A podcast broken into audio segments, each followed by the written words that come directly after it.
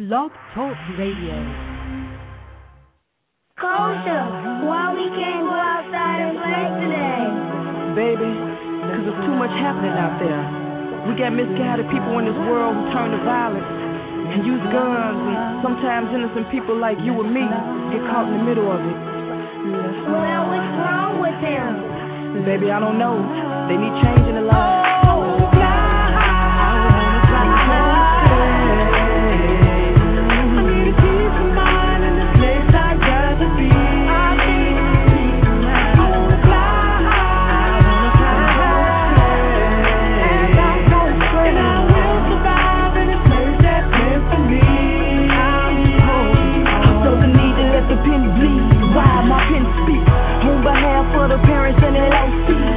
What it is, true meaning of community. Is where we live, but so divided, ain't no unity. You see, I'm tired of reading these TV screens And headlines don't seem to show that they dreams Their child wanna play right But they can't cause the block filled with gunfire Ain't no name on them bullets when they take flight. And so we're praying ask God for a safe night.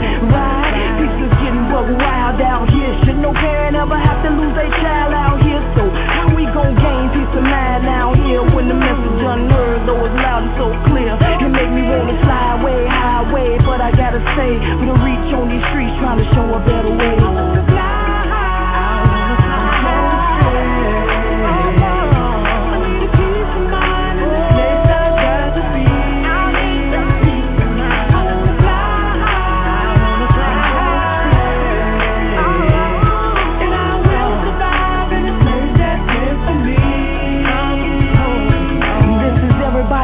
you. Whether rich, poor, black, white, man, woman, still it affects you. Violence ain't racist, death their faces, complacent. Till it hits home, that's when you taste it. And all of these murders and numbers unheard of, for reasons unheard of, account for a third of crimes just committed. You hear, but do you feel it now? Me and my people gon' stand strong until they get it. Tell the streets to put the thumpers down. Let's build a foundation here on common ground. And know that we won't stop until that peace is found. Silent cries through the night, can you hear that sound? Don't play this, it ain't part of the problem. It takes people in all positions to get together and solve it. One city, one state, one nation, one voice, and the victory is ours if you can make one choice. Why can't we live here in peace? That peace is what we need. Why don't they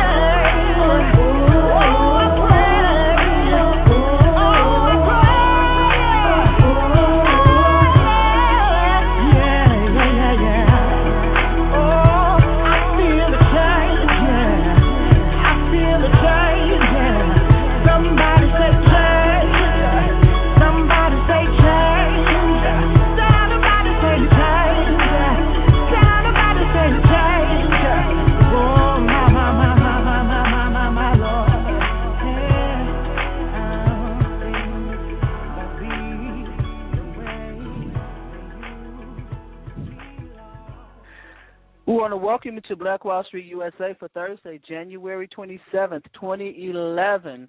I'm Sonja Cassandra Perdue, founder of Chicago's BlackBusinessNetwork.com and executive producer of CBBN on Blog Talk Radio. Our host, Mr. Ron Carter, chairman of Black Wall Street Chicago, publisher of the South Street Journal, and candidate for alderman for the 17th Ward here in Chicago, will be joining us shortly every Thursday evening. Tune into Black Wall Street USA.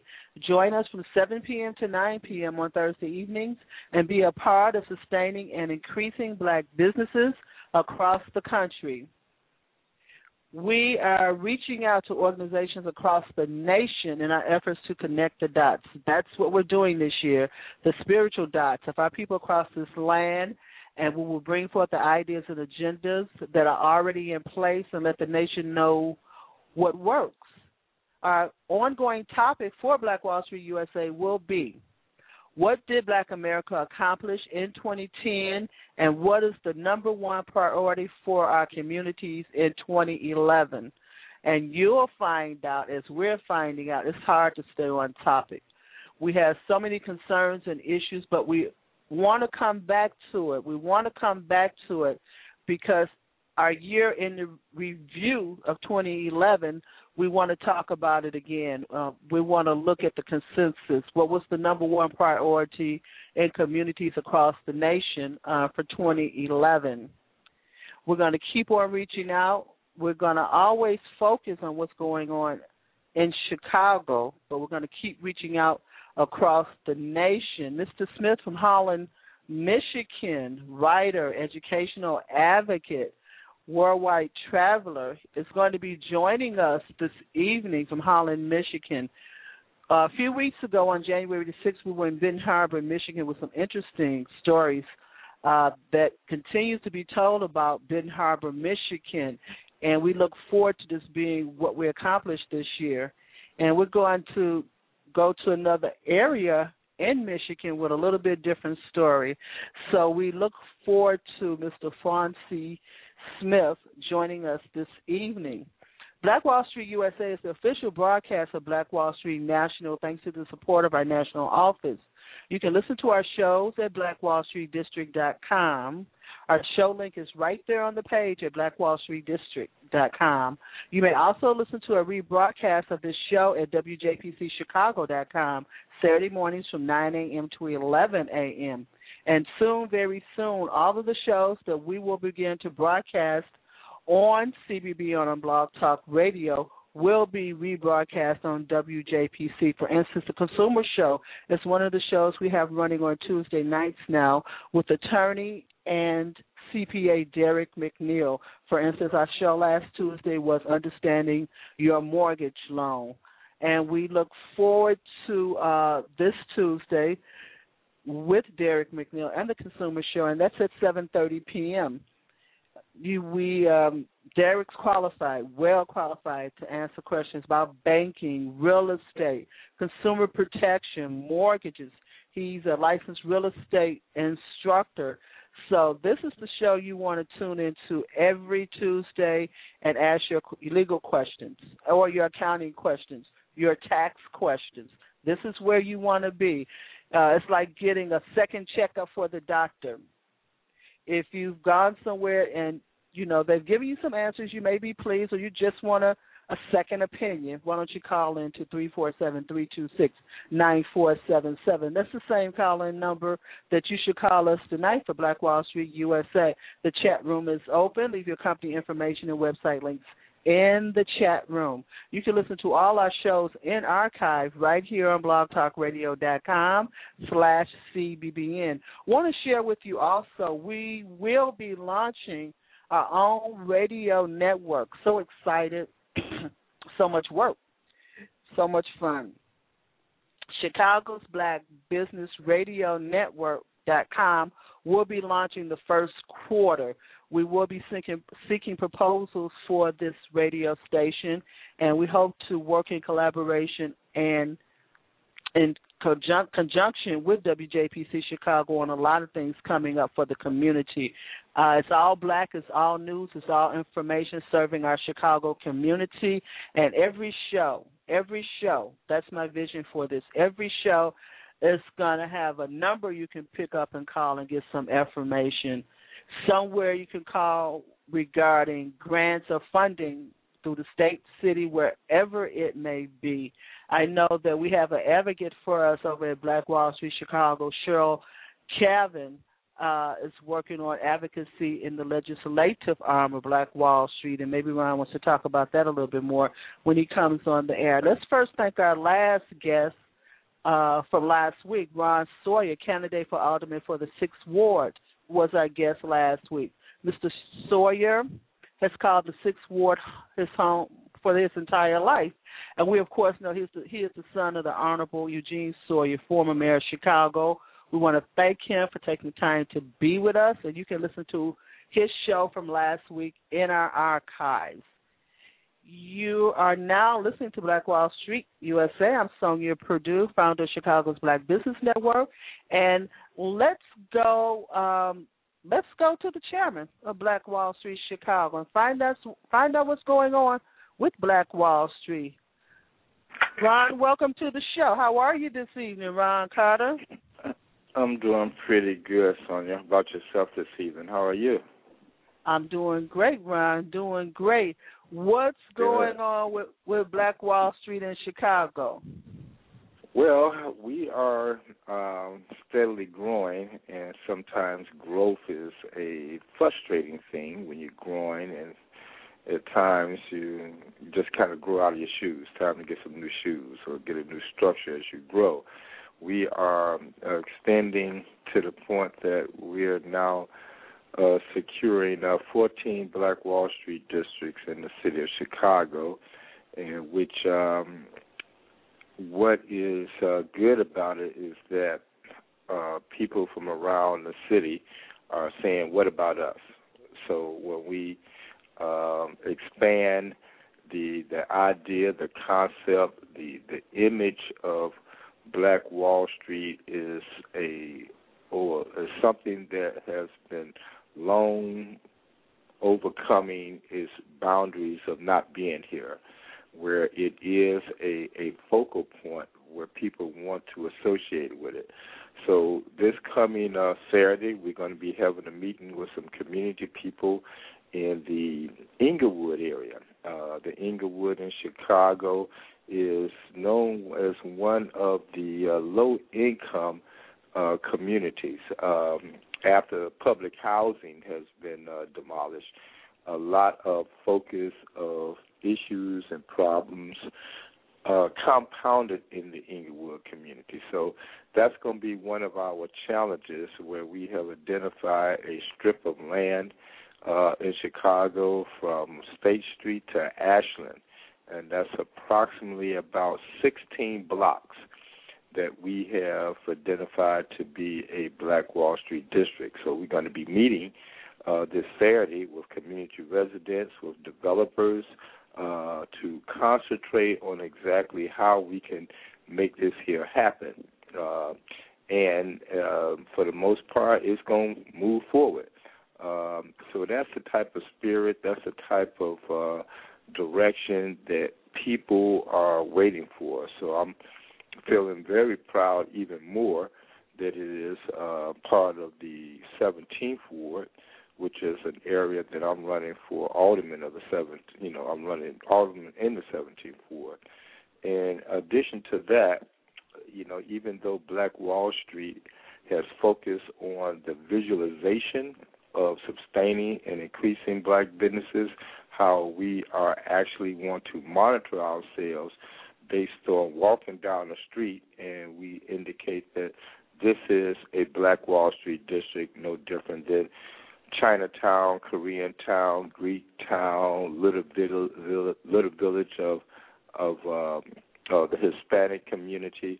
So the Black Wall Street uh, uh, districts is a com- combination of not only the visualization of black businesses popping up, but it also carry a a level of of um, contract procurement in securing and increasing black businesses. Where here we have, uh, because this here is an election time here in Chicago, we're taking advantage of that different agenda items have to come up to the city council. And one of those agenda items are the uh, contract procurement uh, all around the nation. There is a concern that blacks have the least amount of contract procurement. Even if we talk about one particular city, Washington D.C., is um, is a majority of a black population, but Washington D.C. have maybe about of the contracts of the city of Washington D.C. And even if we look here in Chicago, we have a population of approximately about um, 40 to 45 percent of the population, but we only receiving eight percent of the contracts. And so that's a reflection all over the uh, United States when it comes to blacks being having equality and fairness in receiving uh, contracts. So what we have engaged in was that our aldermen uh, control certain amount of money for capital improvements.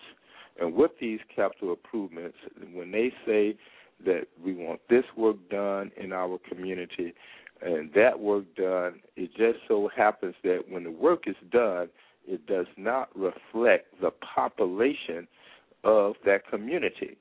Uh, and that means that if we get a 90% uh, black uh, ward community, but when it comes to the city government contracts, we have um, a 90% of other folks working on it. We haven't got no problem with other people working, but it's a bad picture.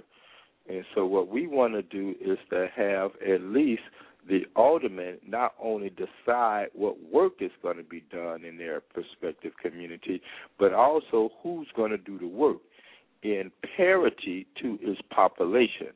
So we're not saying anything about the, say, for example, the 42nd ward that's on the near west side, the near, uh, not the near, the far west side of Chicago, which is, which is predominantly Caucasian, and when it has 90% of the people in that area working um, through these uh, particular projects, that's all fine and good because we probably don't represent no more than 5% of that population. But when we look in our particular wards and we have 90%, 95% uh, uh, of a black community, but we only have 5% of blacks working on those uh, projects, then there is a some uh, systematic problem that is a reflection of the whole city that got to be changed. So we have introduced it and, and pushing a legislation to make the parity based on the racial population. We have seven aldermen that signed on to it. We have 15 candidates that signed on to it. We have uh, Gery Chico that is running for mayor of the city of Chicago is looking into signing on to it. So we're pushing that legislation too. So Black Wall Street, even though we look at the the the, the Black Wall Street districts as a measurement of our achievements, we're also looking at the contract procurement because it is a business organization and it's going back to the the, the equality of the the dollar amounts that's going into our pockets. And so far it has not. So we're looking at passing this legislation to make that happen. And we're going to push it through. And we're going to push it through with an accountability before the election. Uh, and I have to say that, you know, again, we had another meeting today with, uh, it's the same issue with uh, the state of Illinois where they have had money sitting on the books for nine years that was targeted to low and the uh, blighted communities. For nine years, they had money sitting on the books, but it has not came to the black community. So a meeting today is to try to hold the the city accountable, and we also looked at the the uh, this this green technology that we have been missing out. So Black Wall Street, as big as the issues are, we still are on it, uh, but the uh, the focus is, as I think, as the show indicate, what have we achieved in the year uh, 2010, and what is our focus for the year uh, for the 2011. So we have achieved a lot, but because of the issues that are abroad and the issues continue to happen, then uh, it seems as though we haven't achieved, but we have. You know, we just have uh, issues that compound to make us think that and question what have we actually achieved. We have achieved a lot, but the issues are compounded. So, yes, a lot's going on, Sonja. A lot going on, and yes, uh, it is. Right. Even if we have our show, we talked about uh, uh, uh, Benton Harbor as um, what's going on there, what's going on in Gary, Indiana, what's happening in Peoria, Illinois. Our wings are spreading, and so it gives us uh, uh, a responsibility as we take on this uh, mission of sustaining and increasing black business. Absolutely. Where does it stop? It doesn't stop. We keep on going. Keep on going. You listen to Black Wall Street USA. I'm Sonja Perdue, founder of Chicago's Black Business Network. On the air with us is our host, Ron Carter, who's running for alderman of the 17th Ward. And I believe our guest is on the line, Mr. Smith. Uh, and we're going to ask you some of these questions uh, just about Holland, Michigan.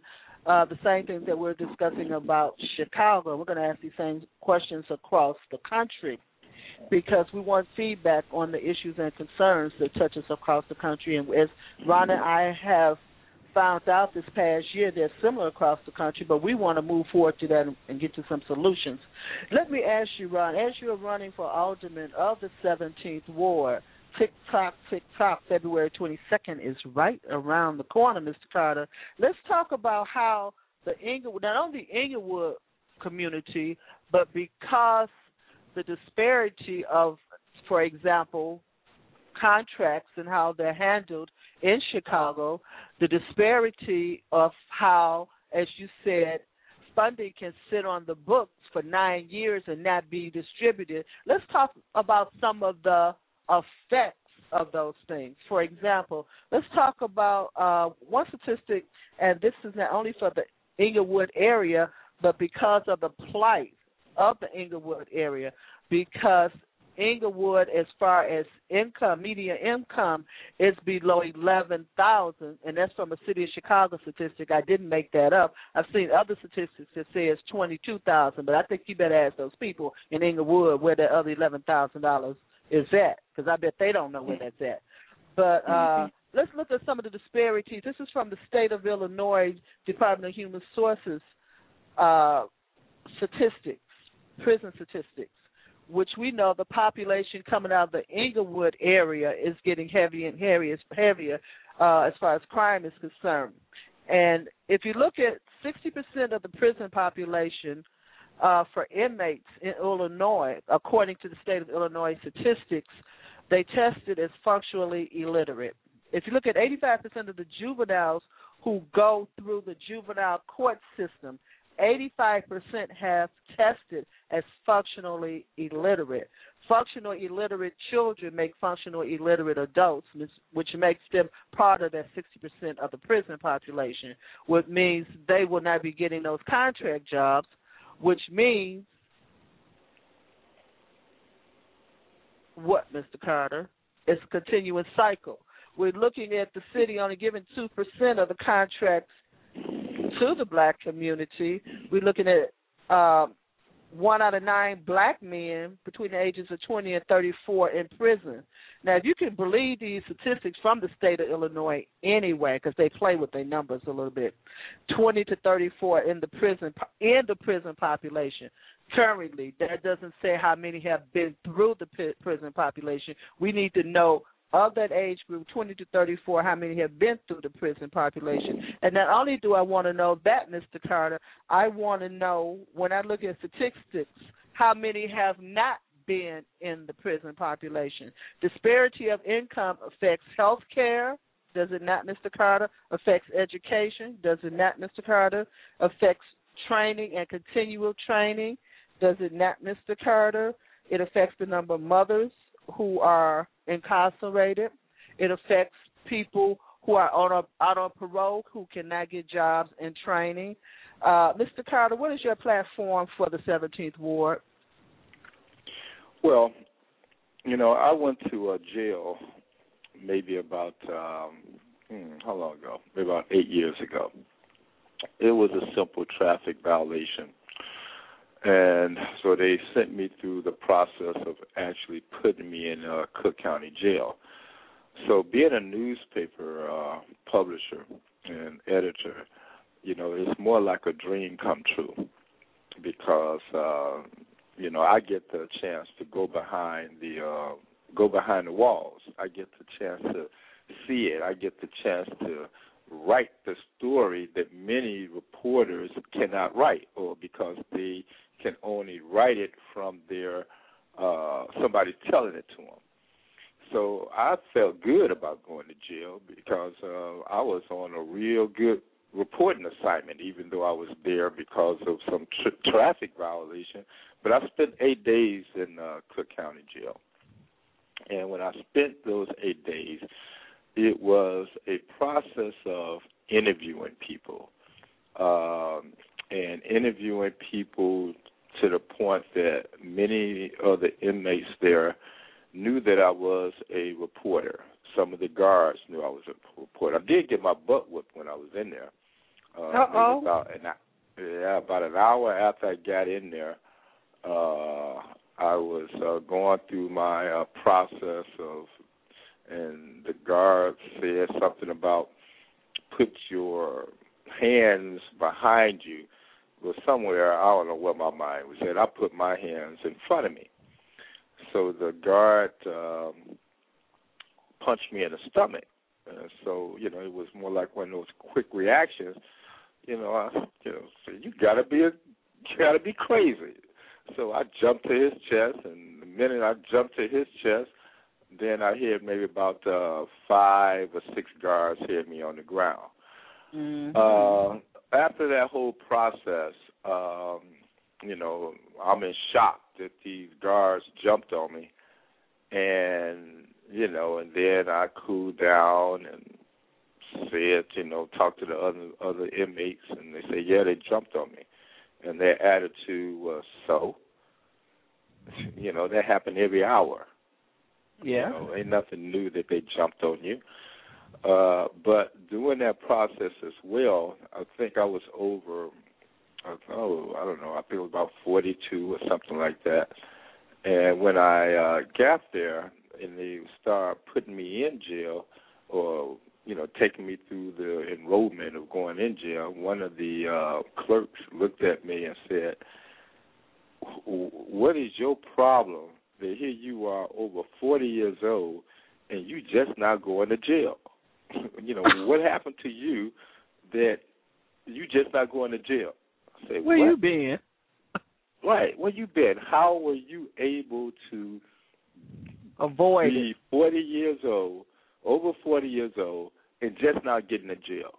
In other words, they So missed that you, was a didn't little right. And so, but then Mhm. as I was going through the enrollment, and I was going, you know, just going there in Cook County Jail, I was going around this one corner, going being processed in jail.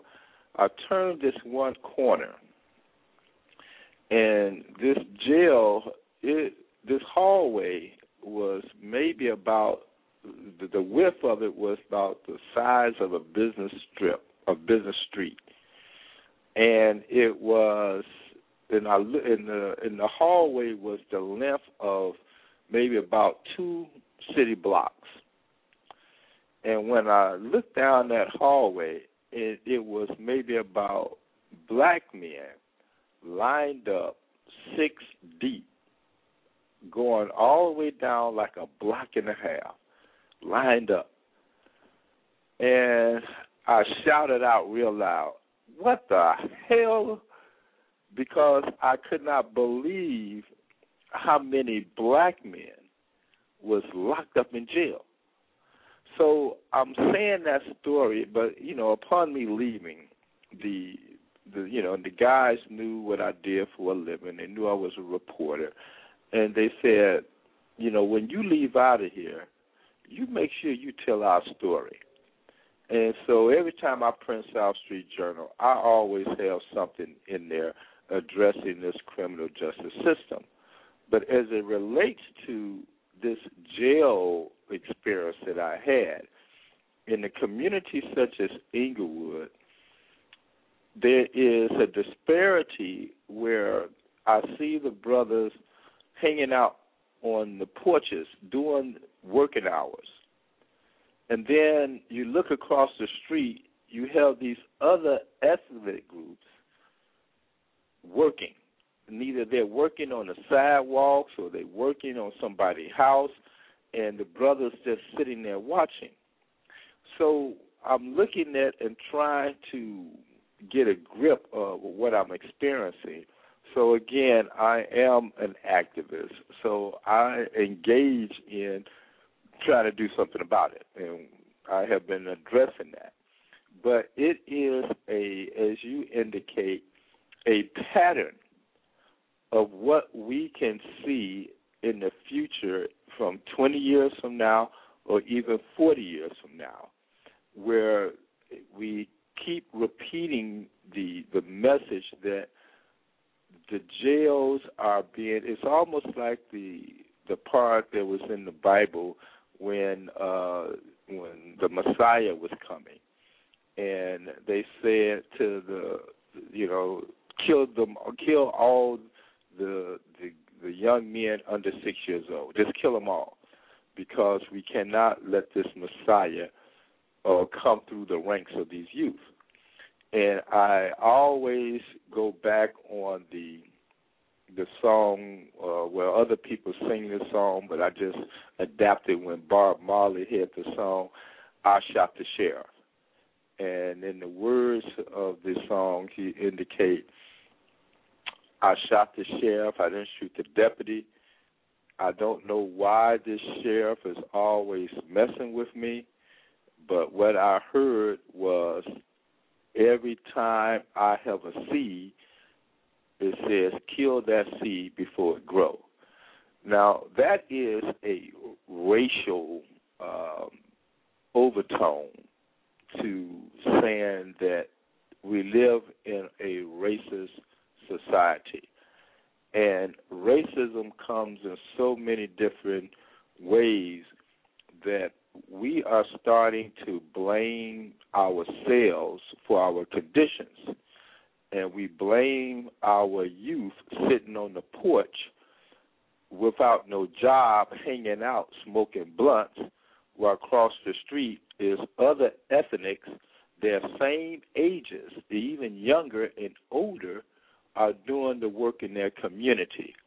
So the disparity of the guy sitting on the porch across the street smoking the blunt and the guys that's focusing on doing the the construction I cannot say that the guys smoking those blunts have a conscience that is hurt and hurt by the leadership prior to them that allow the conditions to be the way they are. And the system of when I use the term the white Wall Street of Chicago, where it has built 175,000 housing units in the last 10 years, and they built these housing units and they provided economic stability for their own, and they brought businesses in for their own, and in the process, they demolished public housing. And on the surface, we say good because public housing was just notorious for crime. So there is a compound issue as we go back to that. Uh, that that the the title is what have blacks achieved in the year 2010 we have achieved a lot. We have achieved a lot as far as education. We have achieved a lot of awareness. But because of the compound of the communities such as Englewood, and it just so happens that um, there's an Inglewood in L.A. that is identical to the uh, Englewood that's in Chicago and then there is the uh, Benton Harbor. There is the San Diego's. The, the, there's the regentrification in um, Oakland, California, even though they held their Black Wall Street, Baton Rouge. So the problem that I see is that we're not isolated in Chicago and San Diego, uh, Los Angeles. Those same problems exist all over the country, some uh, uh, simultaneously, and it would be different if we only had those problems in Chicago and LA is it doesn't happen. Or in Oakland these same problems doesn't happen. Or Washington DC it doesn't happen. If Washington DC have the majority of uh, blacks working, I mean black population and it has uh, the majority of blacks having those contracts in Washington D.C. and Chicago don't, then let's blame it on Chicago for not having it. But throughout the whole country, we are identical, and I believe that there is a systematic uh, um, uh, pattern that's going around that we have the same problems, and I believe that even if we look at the historical nature of Black Wall Street of Tulsa, Oklahoma, is that that riot in 1921 was not just in Tulsa, Oklahoma. It was in uh, Rose uh, Rosebud in Florida.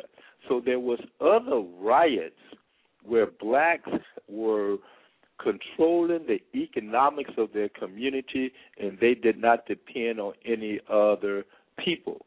But something happened in the air throughout the United States in the 1920s that these stable black communities witnessed a turnaround and these same black communities witnessed a turnaround in the uh, 1960s. And so our problems are not just isolated. It is a systematic approach with the criminal justice system and with the housing conditions and with the overall mindset. whether it is the negativity of rap music or it's the negativity of not receiving contracts based on our racial parity. Uh, so we have a lot that we have achieved. Uh, we do feel good that uh, in our lifetime that we have a black that is president of the United States, and I believe a lot of us uh, will let him be the president of the United States and not let him be the black president, but there are those that still identify him. He looked very good when he gave the State of the Union uh, early this week, but and he touched on a little bit about his identity, but he compared his identity with uh, the vice president and the Speaker of the House that came from a uh, uh, an area that was somewhat of a low income. So we have a a big picture, but I don't know why you asked me that question, Sonja, and you had me going off on and on and on. But I believe that it is a a, a systematic uh, um, issues that, and that's one reason why we are systematically going around Chicago staking Black Wall Streets in every part of Chicago so that we can be able to tell those young brothers in Englewood that are sitting on the porch that you can claim your community. Regardless of it then you got all of these brothers coming out thinking that they can't vote you know so why do we get involved in the process when we can't vote but in the state of illinois you can vote so you also they they start looking at themselves of less of a citizen. So if you're thinking yourself of less of a citizen in your early in your late teens in your early twenties, those younger guys behind them is going to think in the same pattern. So our directive is that you know you have some of these uh, people say, well, later for the the teens and the early twenties. You know, the, let's focus on the um, the youth that are seven years old. The ones anybody over seven years old, uh, they long gone. In general, what they say. But I heard that maybe about uh, 15 years ago that they said later for those that are uh, over seven or nine years old. Those seven and nine years old are young adults now, and those are the ones that uh, the ones before that we said that we was not going to pay that much attention to them because they long gone. You know, I come from the streets as well, from Robert Taylor Homes, and I was one of those guys that was a troublemaker, a menace to society as well. And I know that if something can spark me at an early age to turn my focus around, then those present can do the same thing. And even to the point that when I, as a candidate, and I go to some of these community meetings of mainly senior citizens, uh, and they have police there, they say, "Hurry up, lock them up, because we don't want them on the streets. Uh, uh, stop them when they're walking down the street. It don't make no difference if they if they didn't do nothing wrong, they shouldn't mind the police stopping them. So, but that is a uh, degrading a person character, a degrading a person. I myself, I still get jumpy when I see a policeman, and I know I haven't did anything wrong, but it is a pattern that we are accepting that have to be broke. And one way we're going to it, break it is that we're going to claim this Chicago the same way they claim Chicago, and we're going to claim it to the parity of our community for the example of those youth to be able to say that they can have those jobs and they can be able to control their community the same way that three year old boy in Chinatown, because that three year old boy in Chinatown knows that when they get of age, ain't no barbecue place gonna come in Chinatown without getting approval of that three year old boy. And so that three year old boy is gonna be groomed when he gets to be a man. And we're gonna groom our three year old boy as well to the point when he gets to be a man, he knows he's going to control the destiny and the economics of his community just as well as that boy in Chinatown, Greek Town, Little Village, Korean Town, and even the White Wall Street of the near south and west side of Chicago. You listen to See Black Wall Street. did? Well, that's okay. You listen to Black Wall Street USA. That's why we're here. We're here to talk about these things.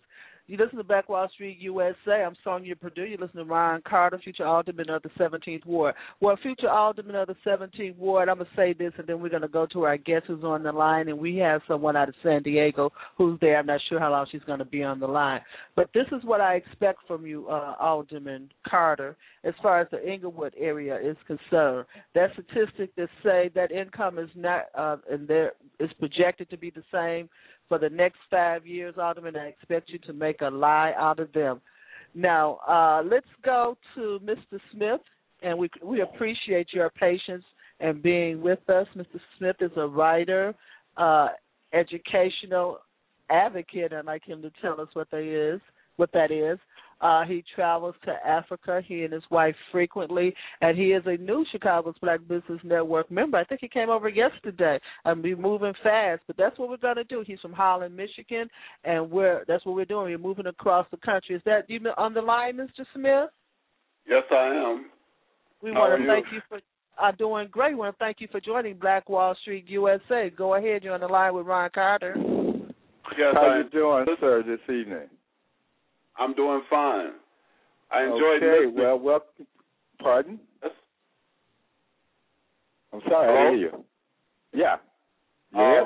enjoyed listening to you, brother Carter, because uh, originally being from Chicago and uh, working on the west side before I moved to Michigan um, at a halfway house, your description of Cook County Jail is was uh, very on point.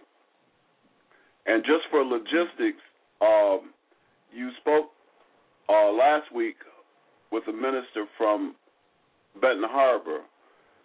Correct. Yeah, a couple of weeks or so ago. Mhm. Right. Now, Holland is just 45 miles north of Benton Harbor. All right. And we're just, we're, we're three miles inland from Lake Michigan. And um, the African American community here is about three to four percent of the population. And Mm. just like I migrated here from Chicago, uh, many of the African American community since 1975, when I came, uh, have come from Flint, Saginaw, Muskegon, and uh, Chicago. Not Mhm. many, and Detroit. Um, so there are parallels in a small town. I believe the population of Ottawa County, where I live, is about 150,000. Mhm. We represent about 4% of that population, All mostly this in the city of Holland, which is uh, 30,000, Mhm. and the surrounding uh, townships around it. And uh, just for quick review, I came here because of a job uh, and used to live at Barbara Jean Wright Courts on 14th and Morgan before I came okay. here, Yeah. Mhm. and uh, worked at a halfway house on Warren and Hoyne. All right. And I was born and raised in Altgeld Gardens. And you you said you were from Robert Taylor. Correct. We're both products of Chicago Housing Authority. Mhm. Well, what you doing jumping from the west side all the way going all the way down to the end of the city limits? Well, I was born in Altgeld Gardens. Oh, okay. And then you when I, uh, the, what- okay. When I got uh became a, a young adult, I uh, ended up living on the west side, and uh, Mhm. saw by 19. And then I moved back to 14th and Morgan. Uh, Okay. I graduated from UIC in 1970, and uh, by 1975, I uh, took a job in Holland, Michigan, just to see what it would be like to live in a small town and not be in an urban area. Mhm. And I've been here ever since Mm. and uh, Okay. watch the African American grow, community grow from one or two percent to now about four percent. And we have very Since similar problems. 1975. Yes, 1975, one to four percent. yeah. In 1975, it was about one, a little more than one percent. Now, in in 2011, we're about four percent. Mm-hmm. Would you say that that is a slow increase or an average or um It's a very then It's a slow increase because uh, West Michigan, Grand Rapids, and Holland um, are more Republican than Chicago is Democrat, mhm and uh, Okay. very conservative community. Um, I would say that once I moved here and started raising my family, I realized that my education, family preparation, and uh, cultural teachings that I had been raised with, had I not had them, I would have lost my black identity.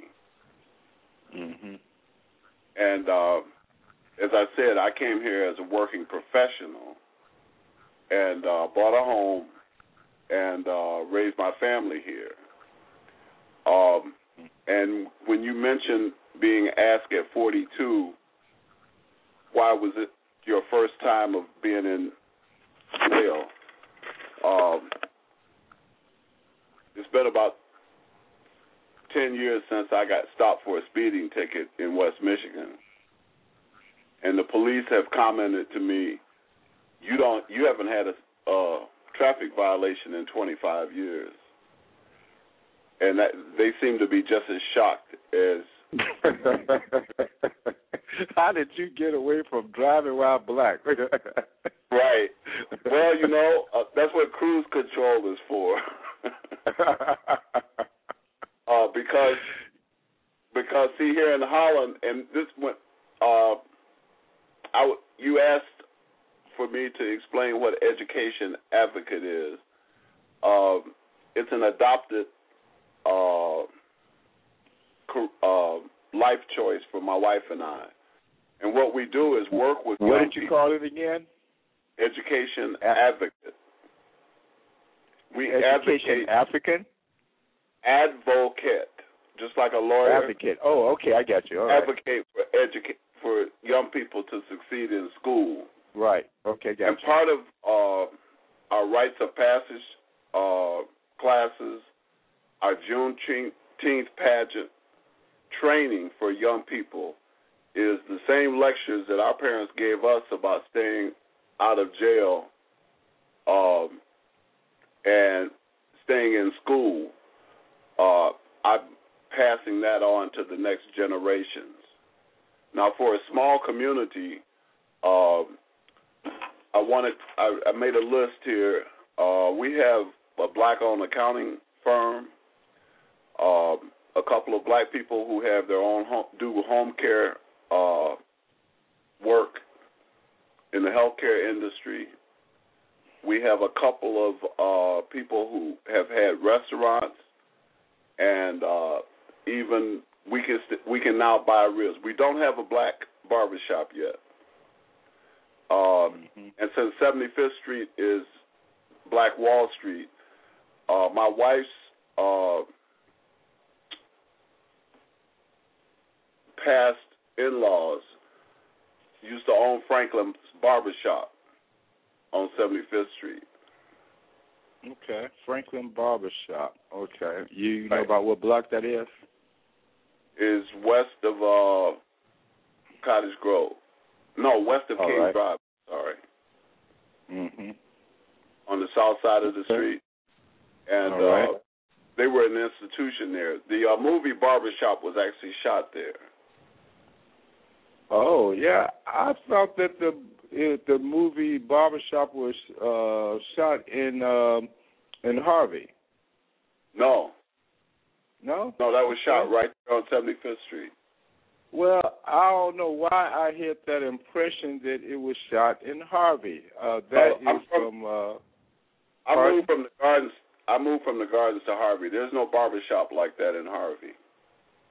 Well, you know that is a point of reference where I'm going to have to take advantage of that history. Uh, that is a that should be a tourist attraction. It's it it may be. I'm not even sure if it's closed. My wife's not in the room, but um, it was Franklin's Barbershop. Well, even um, you know, you're giving me some homework where I'm gonna have to go, and I'm gonna have to find out, and if it is uh still open, and even, and I hope, and if it's vacant, we're gonna find a way to get it back open, because right. we need a a historical tourist attraction uh, on 75th Street, and that definitely will be the case. So uh, definitely the proprietor was uh, the proprietor's name. He's passed on was Willie Franklin from Chatham. Mhm. Mhm. Well, I'm gonna do my research there. So, with um, you all having that four percent uh, uh, population, uh, would you say that you have uh, forty percent of businesses? I mean, four percent of businesses and um, no uh, represented. No. What what has happened since 1975 is, as the population increased, uh, we used to have to drive all the way to Grand Rapids to uh, go to black-owned businesses and uh, a few professionals have moved into town and started their own accounting firm. Uh, and uh, what what I was forced to, just like many of the other transplants uh, to Holland, we realized that the only way we were going to be able to pass on our heritage to our children was to do things ourselves. And so uh, even though the area is extremely conservative, uh, we've had 10 years in a row of celebrating Juneteenth, Juneteenth uh, which is the community uh, event for African Americans. and we have people that come, their families come here from Flint, Chicago, Detroit, um, and uh, we also have celebrate Kwanzaa. Uh, we have four Af- predominantly African American churches that have grown since when I moved here. There was only one Pentecostal church. Now, as far as the oldest black business in Holland, uh, there was a blueberry farm north of Holland that Mm-hmm. uh, was about 25 acres of blueberries because you know West Michigan is uh, famous for blueberry blueberry farming, Okay. and there's a, right. there was a blueberry farmer in near outside of Benton Harbor, and the one in Holland. They were the two black-owned blueberry farms. But with the changing of generations, uh, what has happened is the emphasis on owning your own business has been destroyed. And it takes a great effort to instill in young people the belief uh, that they can not just get an education, but start and own their own businesses. And I'm mm-hmm. 64 years old, and I've observed the post World War II generation, my parents' generation, veterans with little education started their own business because they still had the Southern mentality that you could actually start and run your own business because you didn't really have a choice. Well, if you have the uh you have a population of maybe about uh four thousand, a little over four thousand based Right. on um you know, the hundred and fifty thousand. Uh so how does do you have the is there is is there more of a uh organization base of blacks there uh to be able to focus in on Juneteenth type of uh, celebrations? Is that the same way with uh, uh, Hanukkah? Uh, so, is there some type of a network among the organizations, or is there organizations, black organizations, or even is there a need for black organizations uh, because of the small population? Sometimes I think that maybe if you have a very small population of blacks in the city, uh, whites tend to, or Caucasian tend to not be threatened, and Well, see, and- because they leave the alone. I want to address that because we are not. When I first moved here, uh, I was literally told at work, we don't have any problems with blacks. It's the Hispanics that we have a problem with because Hispanics here are 25% of the population hmm and 60% of the jail population. Mm. the same statistics you quoted. You just move it from African American over to black. Now we still struggle to keep our young people out of jail because if they do anything wrong, they're going to jail. That same system is in place, but as parents, we don't have a formal. Uh, everything's organi- organized around our events. And that's where we all work together. So, is there? Is, are you Are you intimidated by uh, Caucasians that you have some uh, unified uh, activity among yourself, or is it appreciated?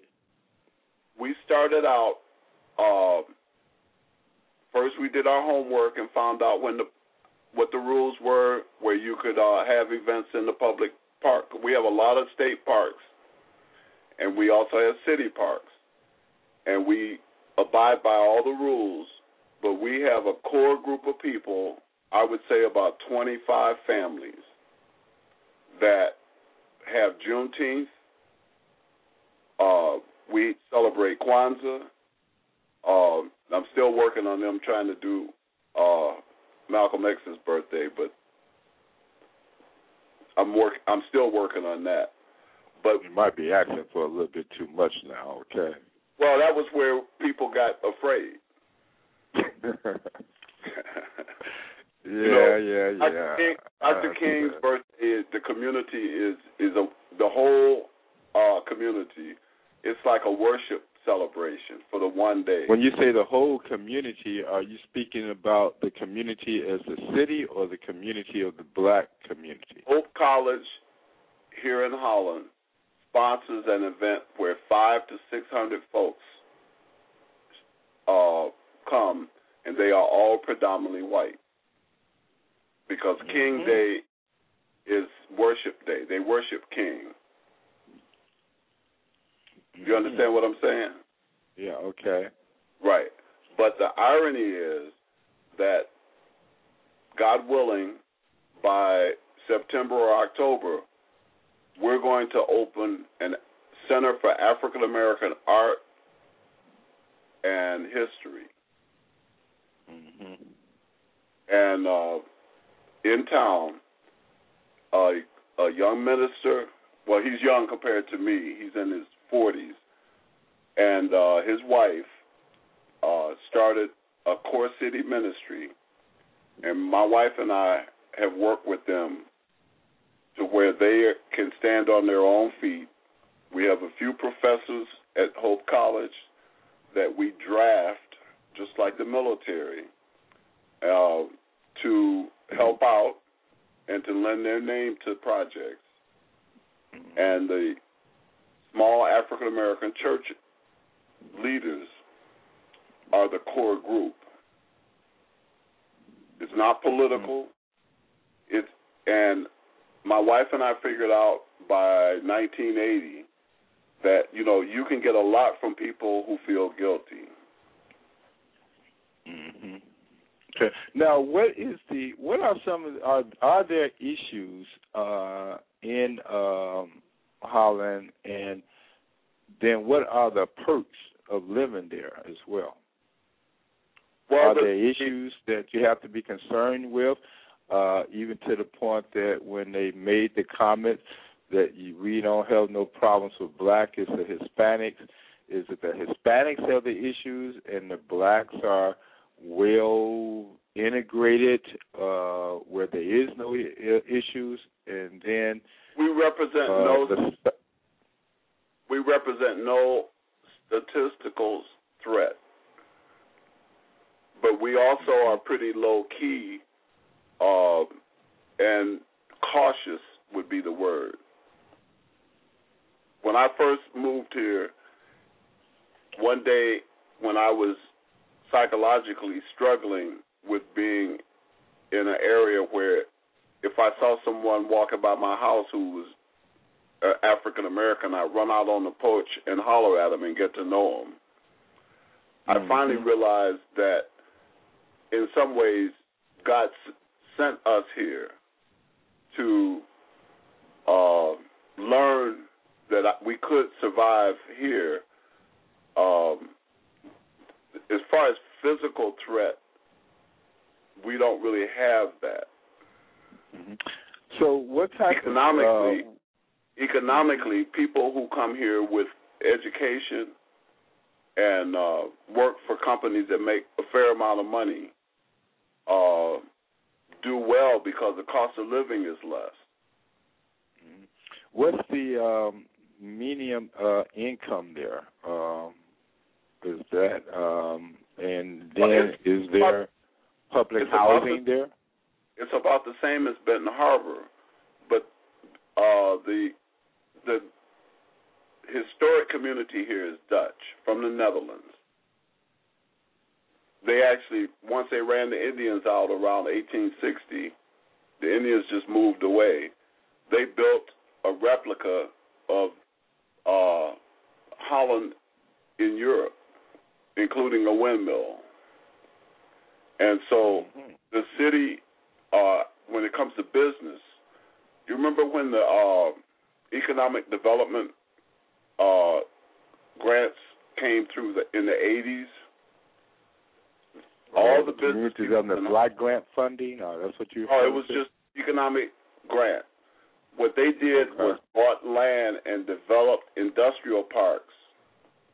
They bought farmland, and they brought business. They worked night and day to bring factories here. And so our unemployment rate is is two to three percent less than the rest of the state of Michigan. hmm And we've had factory closings and and move away. Well, with the uh, with the uh, uh, the low income, uh, no, I'm not sorry, with the low population of, of blacks, and to the point that it is not a threatened, uh, a, a statistical threat of jobs and economic. Uh, there is no parity need there.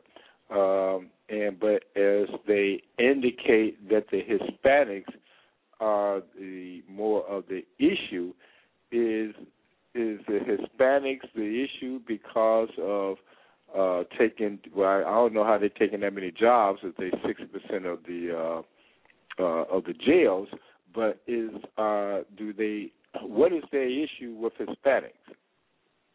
Well, the, the Hispanics population grew because migrant farmers came here and ended up settling. And so you have the lower wage, lower tier income is predominantly predominantly Hispanic, and there is no civil rights uh, push. They don't push like African Americans do. I'll use the example when I first moved here in '75. It's like the civil rights movement never happened in Muskegon, Grand Rapids, and Holland. I was that was my culture shock, Mm-hmm. and and So over the years, uh, it takes determination. My wife and I started with another black couple the first Martin Luther King celebration, and we demanded that it be at the white white churches, and they didn't they didn't say no. Then the college picked up on it, and uh, Kwanzaa so we just you we just say we're going to have Kwanzaa, and then we that's one of the ways we help our young people to develop good self image by letting them participate and learn outside of the school system. We tried the school system and that didn't work. So we as a community we did it ourselves. hmm Now, do you consider yourself uh, a representation of the black community, uh, or in a position of leadership, uh, influence, or you're just a normal um, citizen that's involved? Well, what I did was apply all of my teachings from my life experience in Chicago before 1975. I never gave up on what I believed in. And now that I'm 64 years old with gray hair, uh, I'm Baba Front. I'm considered the elder, one of the elders in the community. Mm-hmm. And I give advice freely, just like my father gave. So But I- do I don't- you? Yeah. So the in in 1975 when you came there, uh, there was a a a turnaround in the whole Black Power movement. The Black Power movement was about to slow down. Uh, civil rights still had its little niche, but the the the culture of black movement was starting to kind of settle down to a certain degree. Oh, it Uh, has. It has. So, so why would you? Um, um, I guess the surrounding cities. You said that there was no civil rights. They never had no civil rights movement. Is that because of they did not have the grounds to to have a civil rights movement? There was no need, or there Oh. was a an acceptance of the way things were. I'm comparing it to what how politicized I was in Chicago by the time I was 24 years old. We demanded things. You mentioned we, my wife and I used to do GED tutoring uh, under the West Side organization on 16th Street in Kedzie. Mm-hmm. Okay, we went to UIC. We belonged to the Ashanti Federation, which was our Pan African group. Uh, I can't go into other details about my background, but uh, I'll mention this. When I went to Carver until my the end of my sophomore year, my teachers, black and white, had never told me what I could not do. They made me believe in myself. And the people that helped me out uh, in my career, um, they made sure I achieved. They made sure I graduated from UIC with a BS in chemistry. They only asked me for one thing, and that was to put it in plain English. My father said, "Do more for someone else than I've done for you." But Well, let me break- back- you described you described in your your talk the breaking of young black men to not believe in themselves.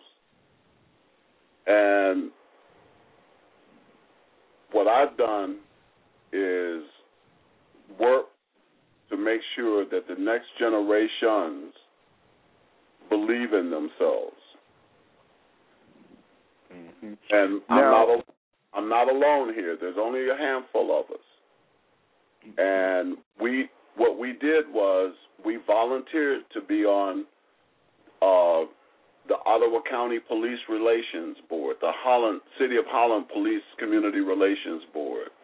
We got on to the Ottawa County uh, some mental health boards, individuals with our spare time. Because well, we let me knew give that our this kids uh, would scenario.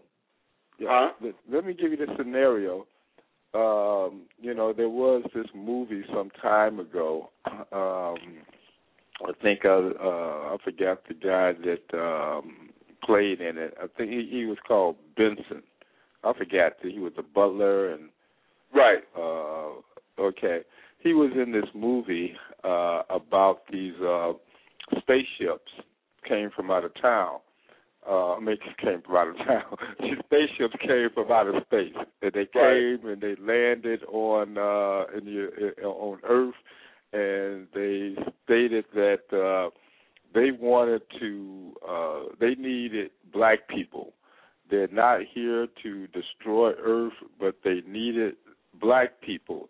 And if they did not, if the United States did not give up the black people, then they would have to destroy uh, the United States.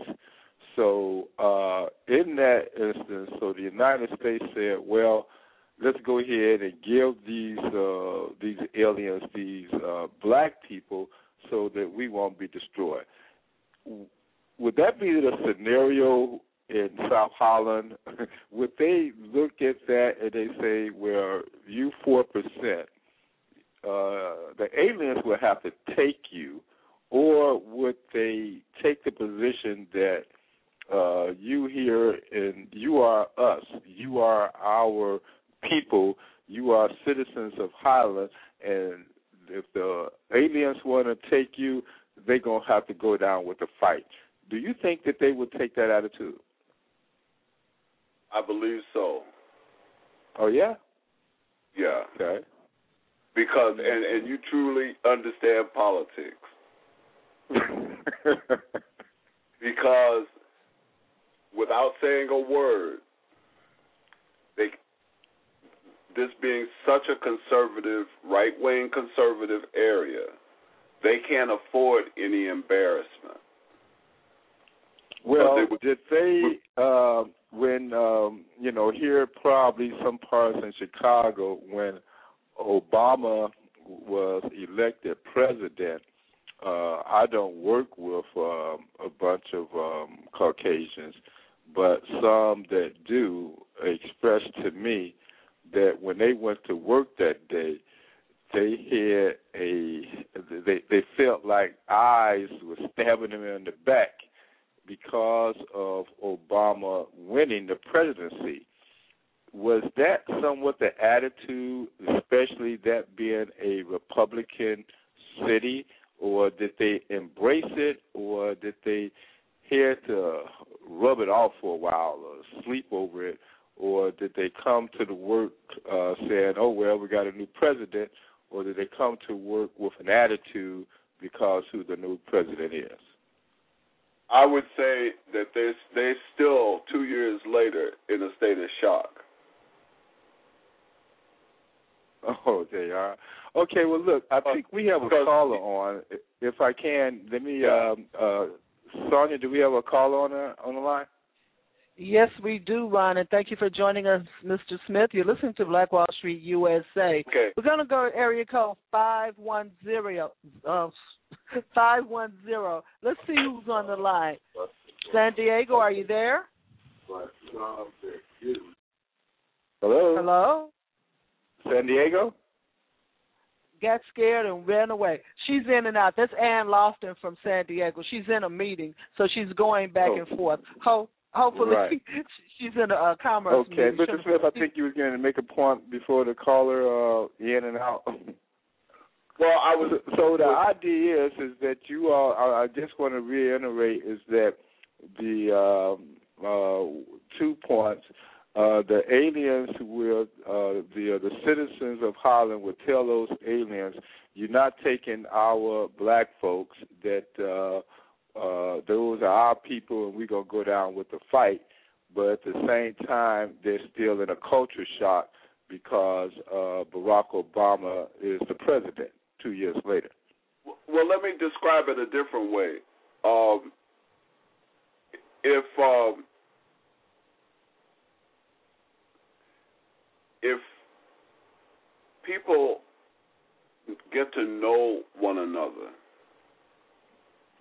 regardless of what ethnicity or race, uh, they only will believe when when we moved here. They were used to uh, passive African Americans with very little education.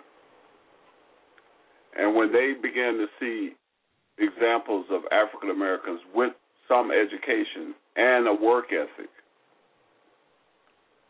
then opportunities opened up. The irony of, of, of Holland was that I was successful in corporate America because I made money for my company.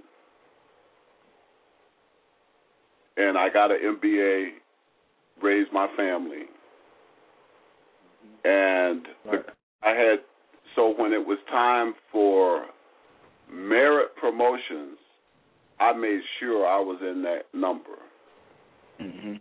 Well, if you look at Uh, Ben Harper, Ben Ben Ben Harbor, which is um, uh, you say forty five uh, minutes away from you. Yeah, about, well, half an hour. Okay, so does the issues there um, somewhat kind of uh, carry over to uh, Holland uh, based on the, the the economic disparity and the Yes. and the the frustrations? Does those kind of relate to the people of Holland, or is there a, a concern, or is there some type of uh, connection being 45 miles or half an hour away from each other?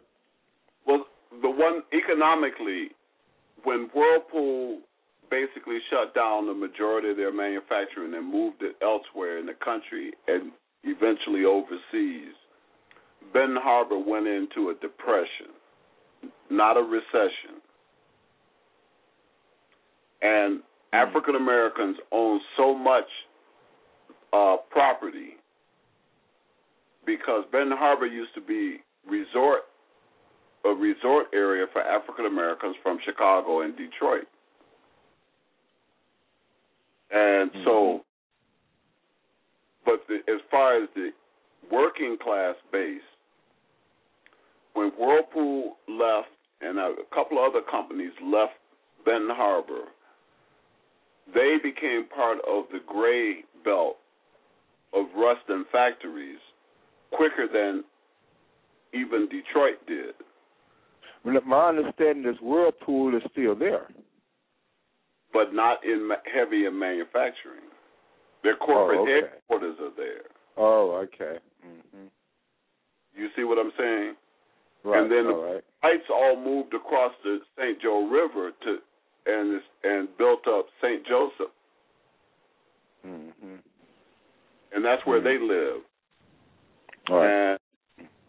And Sister Perdue, remember I mentioned the tale of two cities? If you look Correct.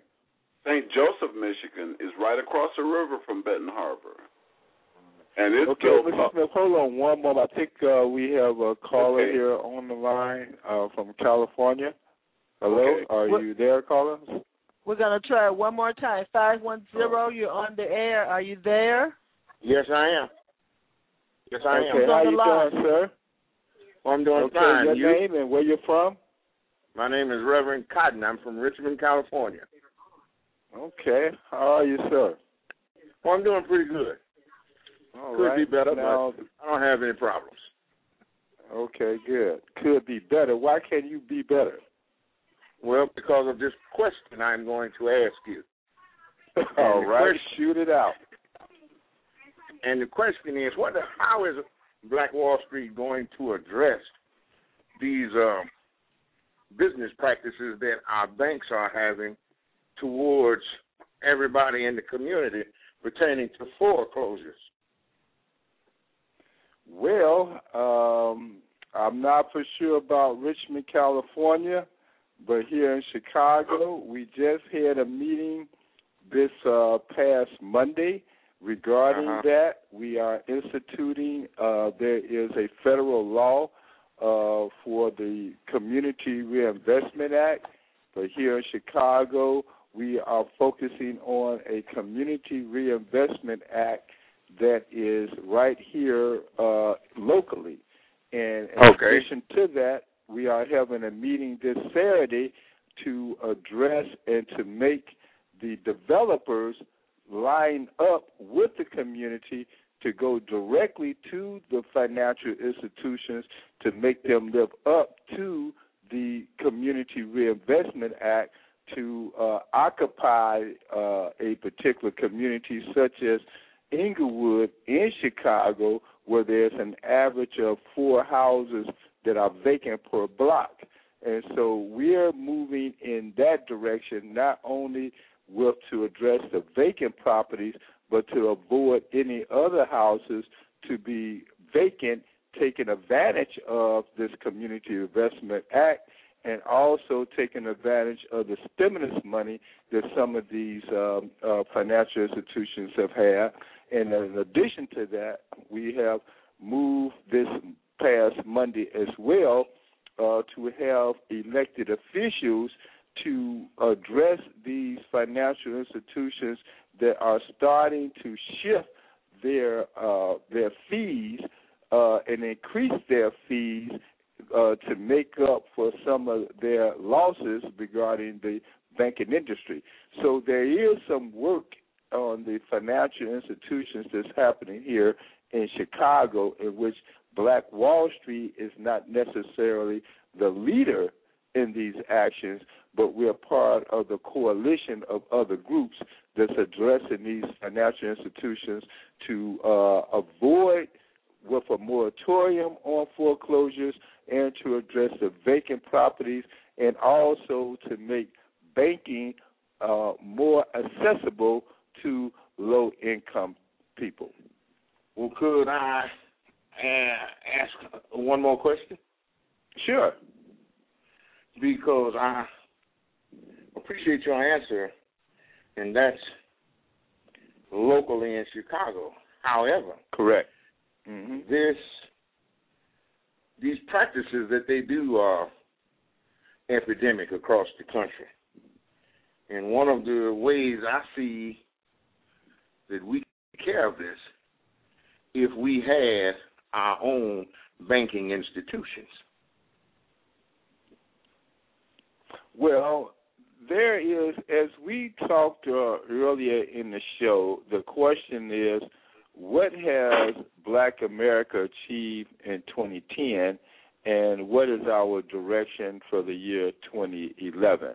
Uh, and I don't know if you, I, I did make some comments earlier to the point that there is a lot of progress that uh, blacks are achieving, but even as we look at what happened to the financial uh, uh, the, the, financial institutions, um, it has compounded the effect not only to the point of having money more accessible in our community, but it has uh, did a domino effect to create other problems, as such as uh, businesses uh, closing down, businesses not being properly uh, equipped to provide the type of uh, goods and services that we have, and it also caused uh, the, the vacancy of property where insurance companies are increasing rates due to uh, vacant properties. So, but at the same time, we but are wouldn't our own black institutions help alleviate Pardon? that? I'm wouldn't sorry. Our Was that again? own black institutions help alleviate that if we had some. Well, the the I'm you know our earlier program. I mean earlier in the show, we talked about the criminal justice system, and we talked about that in a way that it is a structural type of uh, uh, system that has economic um, uh, conditions attached to it. And so, even though I have many problems with uh, financial for some of our black organizations and institutions, some people have even problems with Black Wall Street because see we ha- we carry a name that really is a name that white people created. They Okay, came from now- Tulsa, Oklahoma. And they Right, but now- indicated that because they said you black folks got a Black Wall Street. That wasn't our agenda. So many people will even look at Black Wall Street to be many things just because of the association of our name. And then with that in mind, they would expect Black Wall Street to do more because of the concept of its name when we are no more than you know it, it's the old saying is that neither you're going to organize for a revolution or you're going to organize or try to, to you're going to organize for a revolution in order to avoid a riot.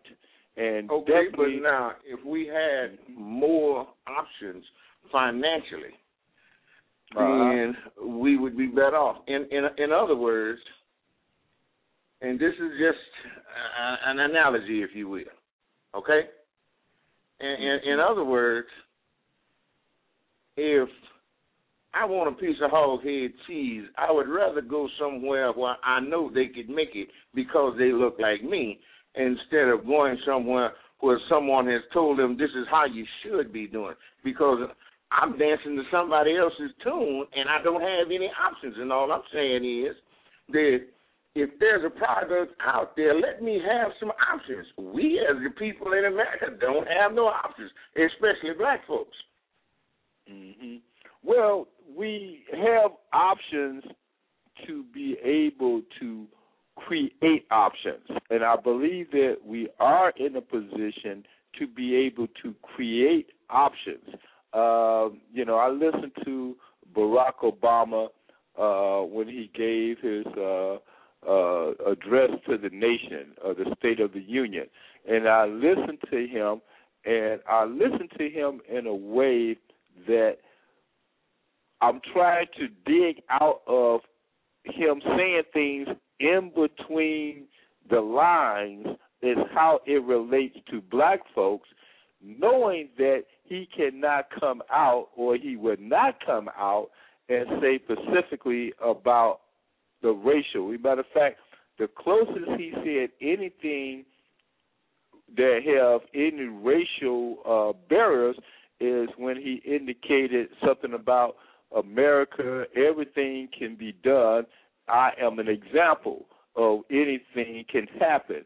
And then he backed up that statement by uh, giving acknowledgement to the vice president of being coming from some humble beginnings when he was a child. In the same way with the Speaker of the House, he acknowledged him. So he compared himself with the vice president and the Speaker of the House that both have humble, low income uh, background, and with himself being a black man, that anything is possible. So we can look at the fact that with Barack Obama, yes, anything is possible.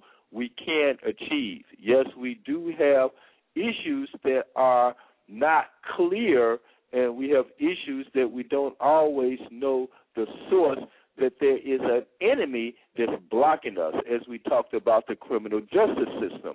Uh, but those things are compounded, as we talked earlier today, that uh, the issues in Chicago are the issues in Detroit, are the issues in Oakland, San Diego, uh, Richmond, even Atlanta. California. You're right. So they're all there, but we still can make those things happen. And I have to say that I am very proud to be a part of Black Wall Street because it is a measurement to the point that in the last three years, no one talked about a Black Wall Street district or a black business area in Chicago. So we started from one, and now we're up to 14 in the Chicago area. We got a lot of work to do, but did nobody think that that will have such an impact to identify a targeted growth for our selected communities. So those things are possible.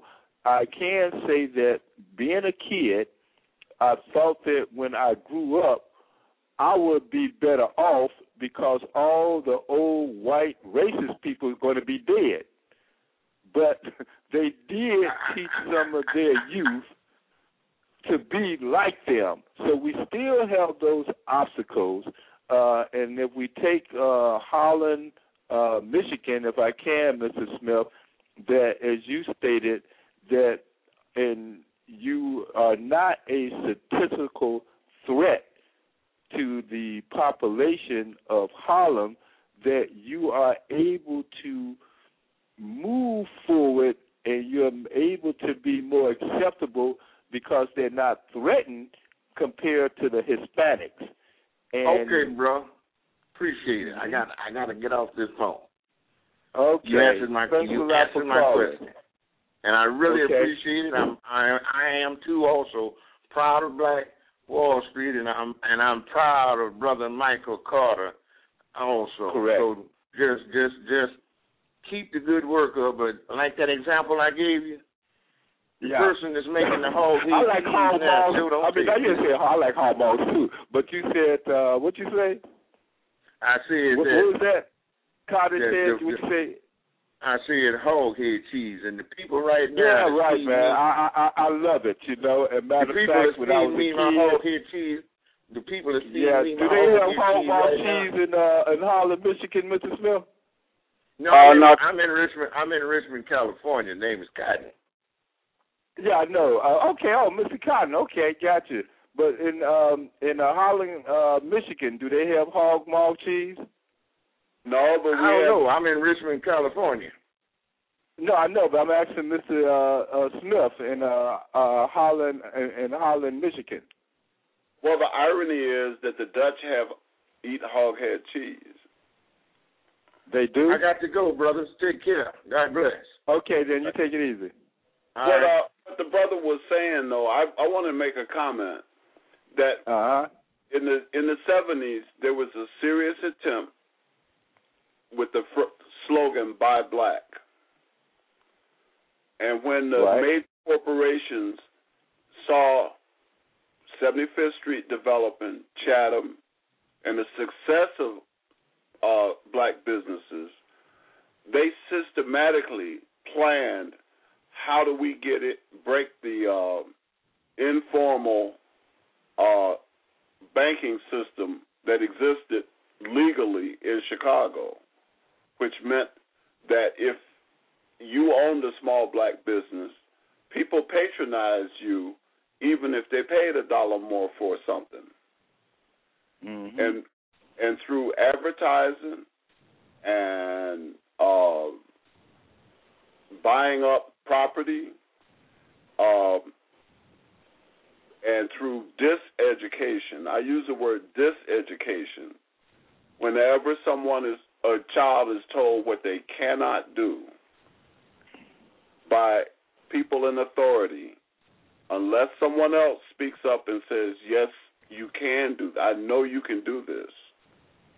Then that Mhm. child will grow up believing what they, being convinced what they can't do. Mm-hmm. And I've actually done I've actually done halfway house work, ex offender work. My wife and I sponsored a black cultural awareness program at a prison here with the uh, 18 to 30 group. Most of them from Detroit and Flint. Mm-hmm. And one thing I took away from that, since you're a journalist, one day the brothers said to me, they didn't want us to relate to them. They wanted, they needed us to be an example so they would believe that a brother could be honest. Mm-hmm. Yeah, well, that is Oh, pretty profound there as, as well. Huh? Oh, I'm sorry to hear you. So in business, the same thing with business. By example is how young people learn. Mm. And even though we have small numbers, when I started making a list of small businesses in Holland, I'm up to 10. No big corp companies or anything, but just individual people who have started small businesses with their own money. And since you can't get loans at banks, people save and uh, do it the old fashioned way. Uh-huh. is- So when you say you're up to ten, where are you referring to? Uh, to the, the the whole And- city, or you're gearing toward blacks? What are your 10 black owned businesses okay? And uh, out of okay. the demographic. And so, hmm and What- their patronage are of all nationality. Is that the point? yes, for survival, but the but the their base are the 4,000.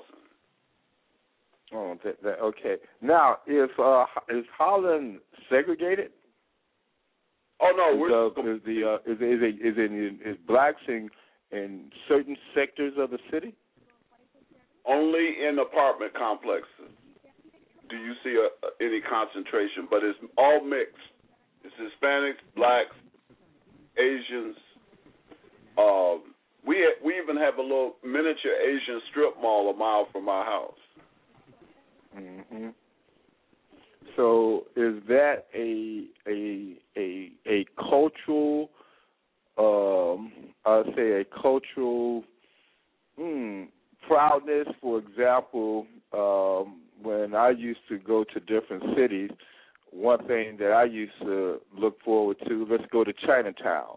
And Right. Chinatown used to be just a a a a, a cultural identity for the city, not just for uh uh Asian people, but it was just a, a cultural identity. You know, you go to wherever it's where San Francisco or San Diego, um, uh, New York, you know, the, the Chinatown was more of a given uh, because it had it, it created a cultural awareness. Now, would that same identity be accepted because you have a strip in in Holland that is of Asian descent and people embrace that because it gives a a sense of uh, uh, of, of, of parity of acceptance. With that same strip, if there was a strip that was called, well, let's say Black Wall Street or African Town, would that be embraced the same way as Chinatown is being embraced? And I would take it that there may be less than four percent of Asian people in Holland. It's, yeah, it's less than four. But here's the key: uh, if you are proud of your culture and you show it, it's an advantage here. The Hmm. Dutch are so the proudest. when you say proud of your uh, culture, is that the difference between uh, the city of Holland is embracing Martin Luther King birthday, uh, but opposed to the concept of stretching it to embrace uh, Malcolm X's birthday. That's true, but just like uh, people here don't embrace Ho Chi Minh or Mao Zedong. They, well, that's all over the doggone United States. So we're like a microcosm minus the um, overt racism. It's all covert. Mhm.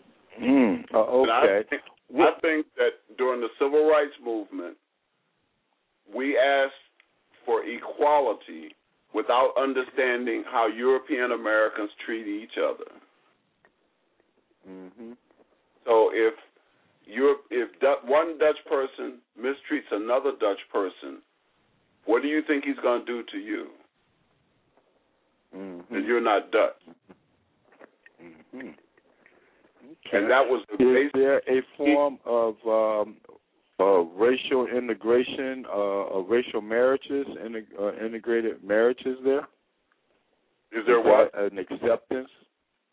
Yeah. Uh, interracial marriages. Does that They're- exist? they're act- as, They're actually, mo- if you counted interracial marriages here, the the uh, mixed race children uh, outnumber now the African American children because Oh, yeah? African American is a cultural issue.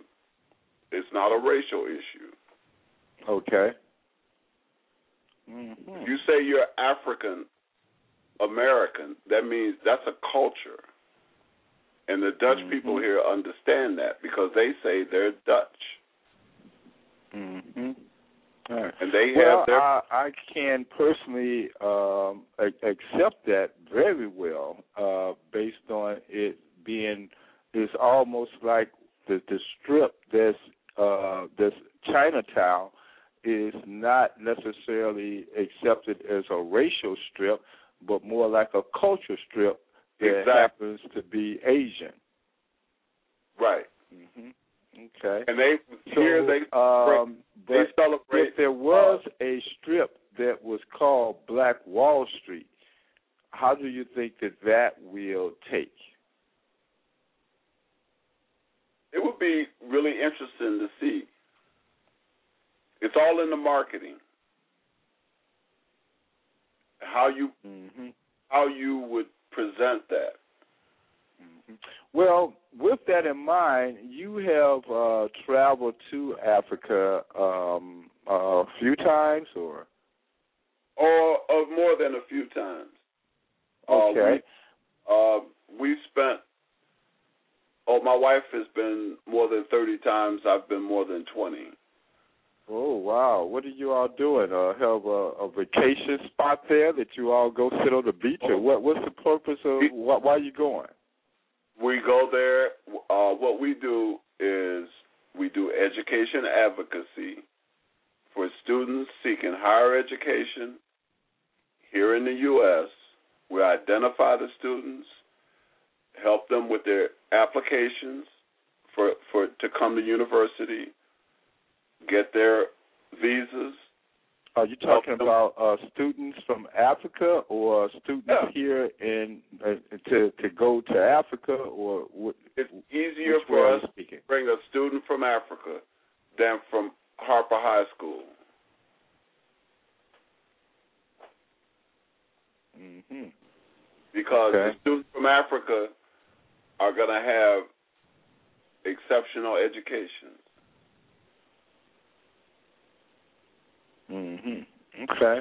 So um, Also, now, also the community. this, how is this supported? I mean, is this part of your? Uh, how is this financed? Is this something you all taking out of your own income to make these trips, or is it is it a funded program? It's not a funded program. We don't ask. I don't, we take not a dime. When there's a will, there's a way. Like the Mhm. brother was asking about uh, black-owned banks. That takes will. That takes determination.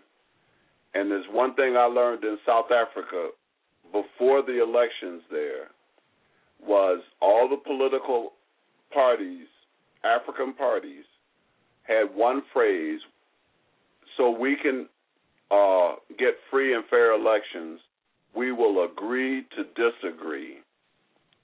But we're going to keep the common goal of we want to take over our own country. hmm And I've tried to bring that lesson back here, and, and folks just stare at me.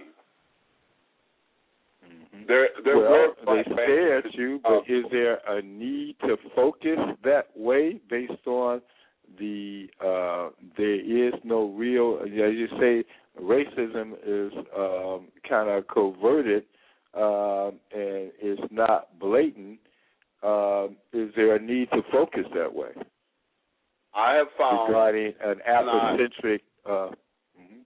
my wife and I have found that uh, being African centered is an asset because we're proud of who we are. And even in my corporate career, uh, it never hurt me sponsoring the events and, and doing the travel that I did because in corporate America, they're more concerned about image of their employees than they are about what color their skin is. And so Mhm. all of the events that we organized years ago uh, were pluses on my job. And I found that being strong in my heritage, I was respected by people who were strong in their heritage. hmm How many uh, students have you uh, brought over uh, to uh, America? From South Africa, Hope College has had over 30 South African students, black South African students, over the last 20 year, 25 years. Okay, so upon you bringing them here, you're bringing them uh, uh, to uh, Holland in order to uh, for an education. Right. Is that correct? And they so get who scholarships. is paying for the education? the school. Oh, okay. So They uh, qualify. that's like I the recruited school even is paying for it. I recruited five students from Harper High School years some years ago in Chicago, and they were five out of the top twelve students at Harper. Four of them graduated from Hope College. hmm You understand? And they all got scholarships from the college because they had the grade point average, and they were Harper High School's best students, some of the best students. Now, um, getting it, now this is um, high school or these are universities now. Hope College is a, a four-year private school. Okay. And Private so college. after their um, education and they achieve their degree, then they are going back They go. home. Is that the Only one South African student has stayed here in the U.S. Mhm. Now, uh, I guess this is one of the first time in a long time I listened to the uh, the uh, the State of the Union address, and I listened very good to uh, the president, and he made a statement that uh, many people come from uh, foreign countries, uh, get the education from the United States, and they leave. And he was addressing the immigration issue, and I really didn't get a clear understanding uh, totally what he meant, but he he started to say that people from foreign countries come here, get their education, but they take that education back to their countries to compete with the United States.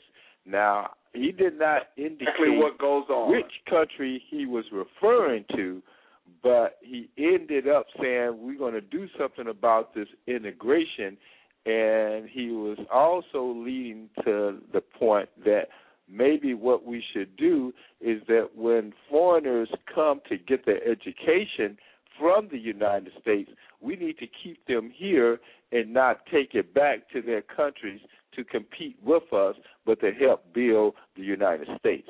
How do you, you know, and that's just, uh, that's what I got from what he said.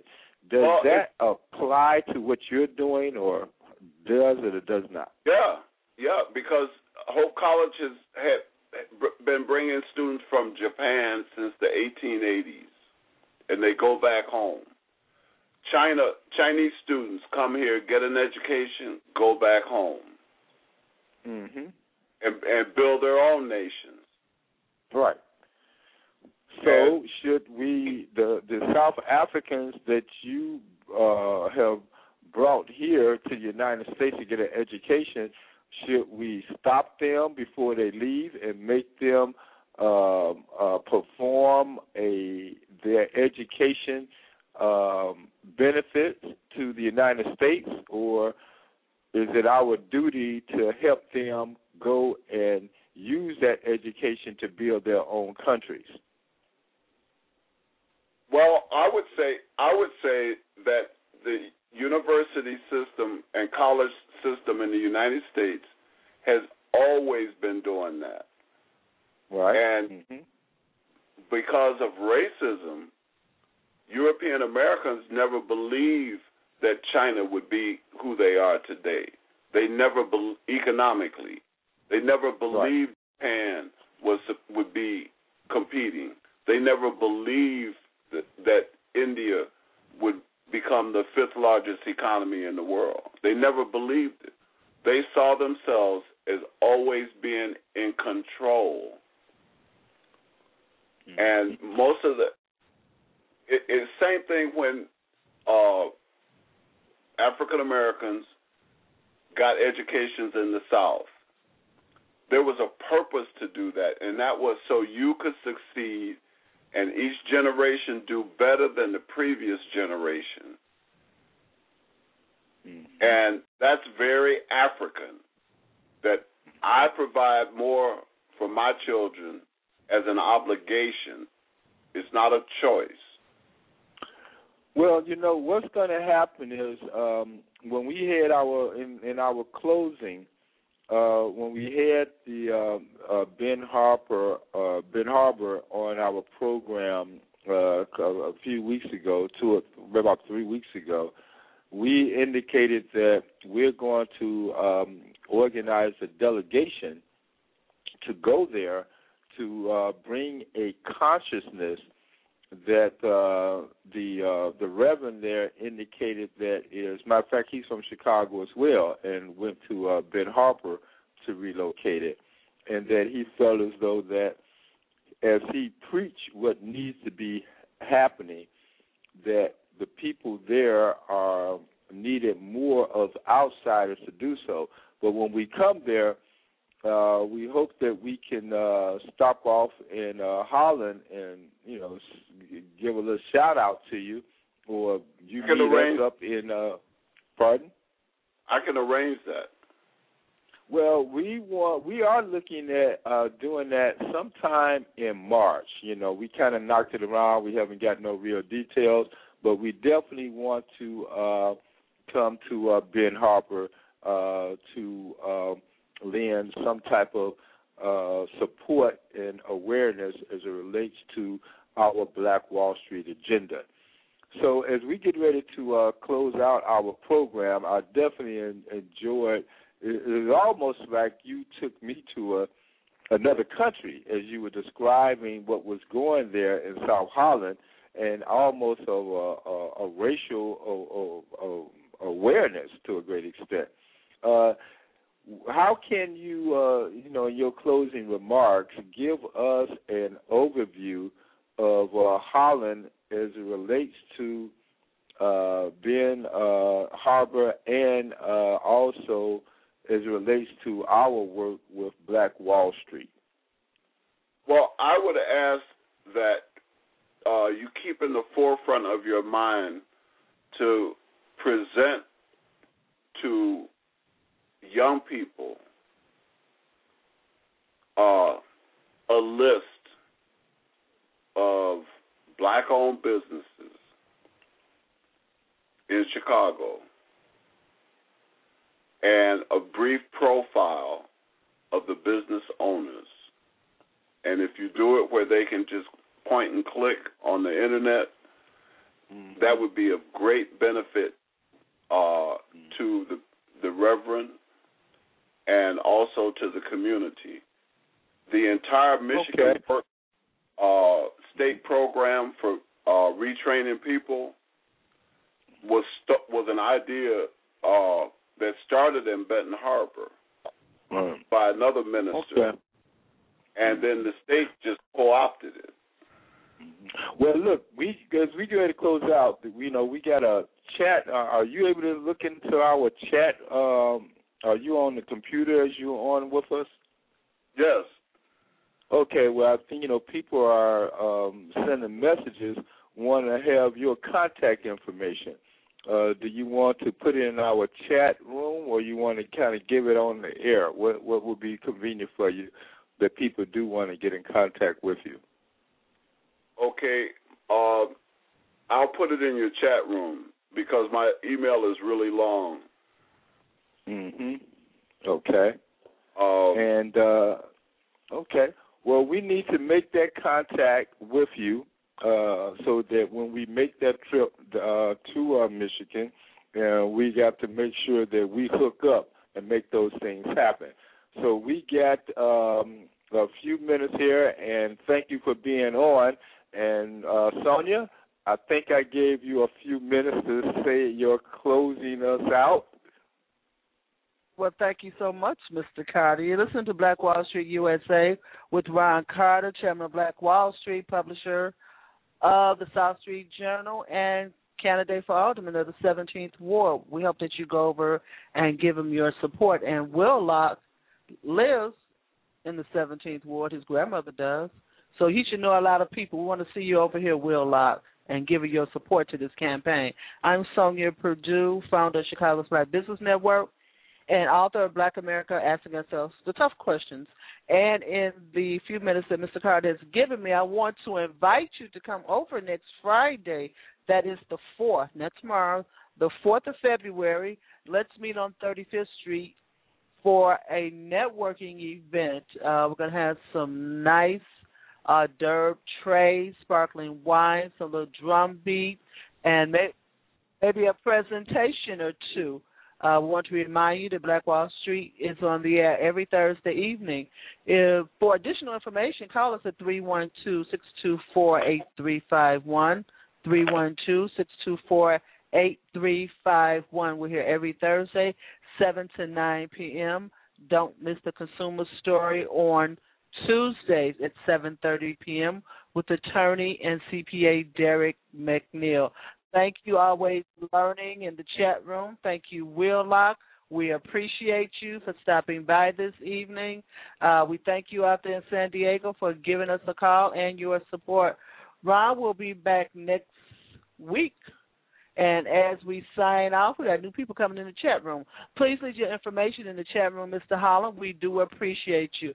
Everyone, you have a good evening and good night, Ron Carter. Good night, Sonja. Um, uh, give us your information, Mr. Smith.